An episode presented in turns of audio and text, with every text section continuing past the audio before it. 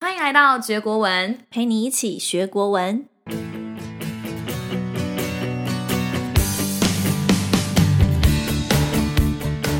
早安晚安，各位同学，大家好，我是吕飞老师。又来到了全新的一周，不晓得各位同学上一周的生活过得怎么样呢？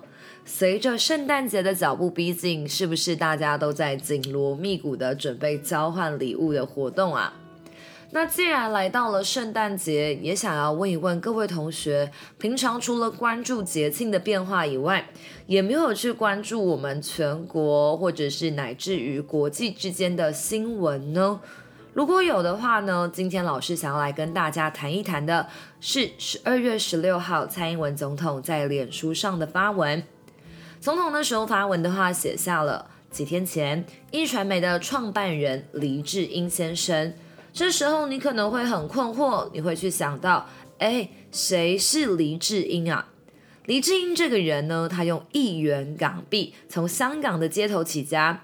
他虽然没有受过教育，可是却靠着他流利的英语，能够闯进纽约的成衣业。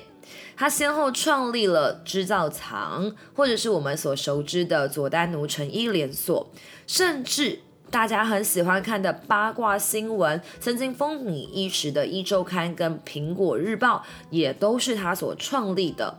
那他在他创业生涯里面，曾经有一句话令我相当的感佩。他说啊，简单才能专注，而专注才能导致成功。这样的一位传奇人物，到底发生了什么事情呢？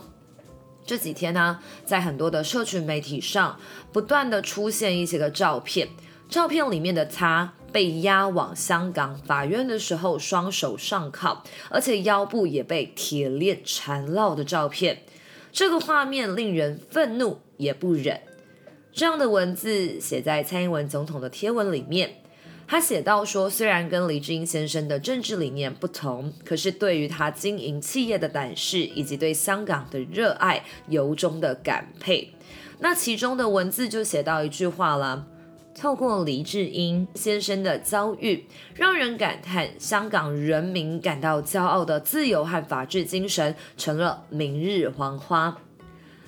总统在他的贴文里面使用到了“明日黄花”，那我就想来问问大家，哎，你知道什么意思代表“明日黄花”吗？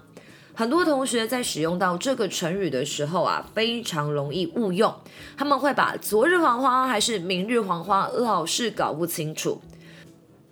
在苏轼的作品当中写道：“相逢不用忙归去，明日黄花蝶也愁。”这里的“明日”指的是重阳节后。黄花就是我们现在说的菊花，所以就是代表说重阳节后菊花凋零，蝴蝶没有花可以游戏的愁苦。那引申就是过时无意义的事物。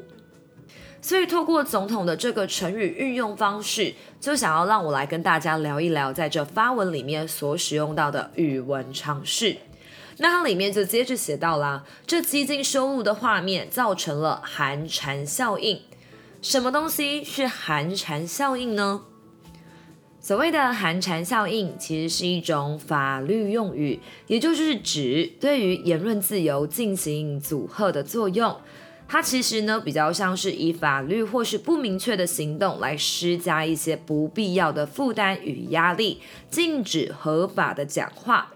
那到底寒蝉效应这种说法又是从何而来？源自于成语的噤若寒蝉啦。那蝉呢，通常是鸣于夏秋，没有多久之后呢就会死掉。所以古人不察就是没有察觉，老是认为说，哎呀，蝉是因为天寒不能发声，所以我们就会用噤若寒蝉来形容不敢作声的情况。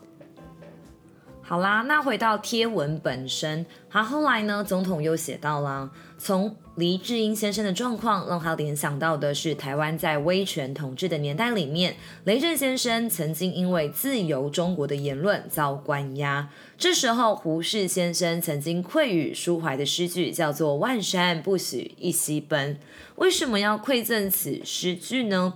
万山不许一溪奔里面，它采用的是一种拟人化的笔法，也就是只说千岩万山不肯让溪水向前奔流。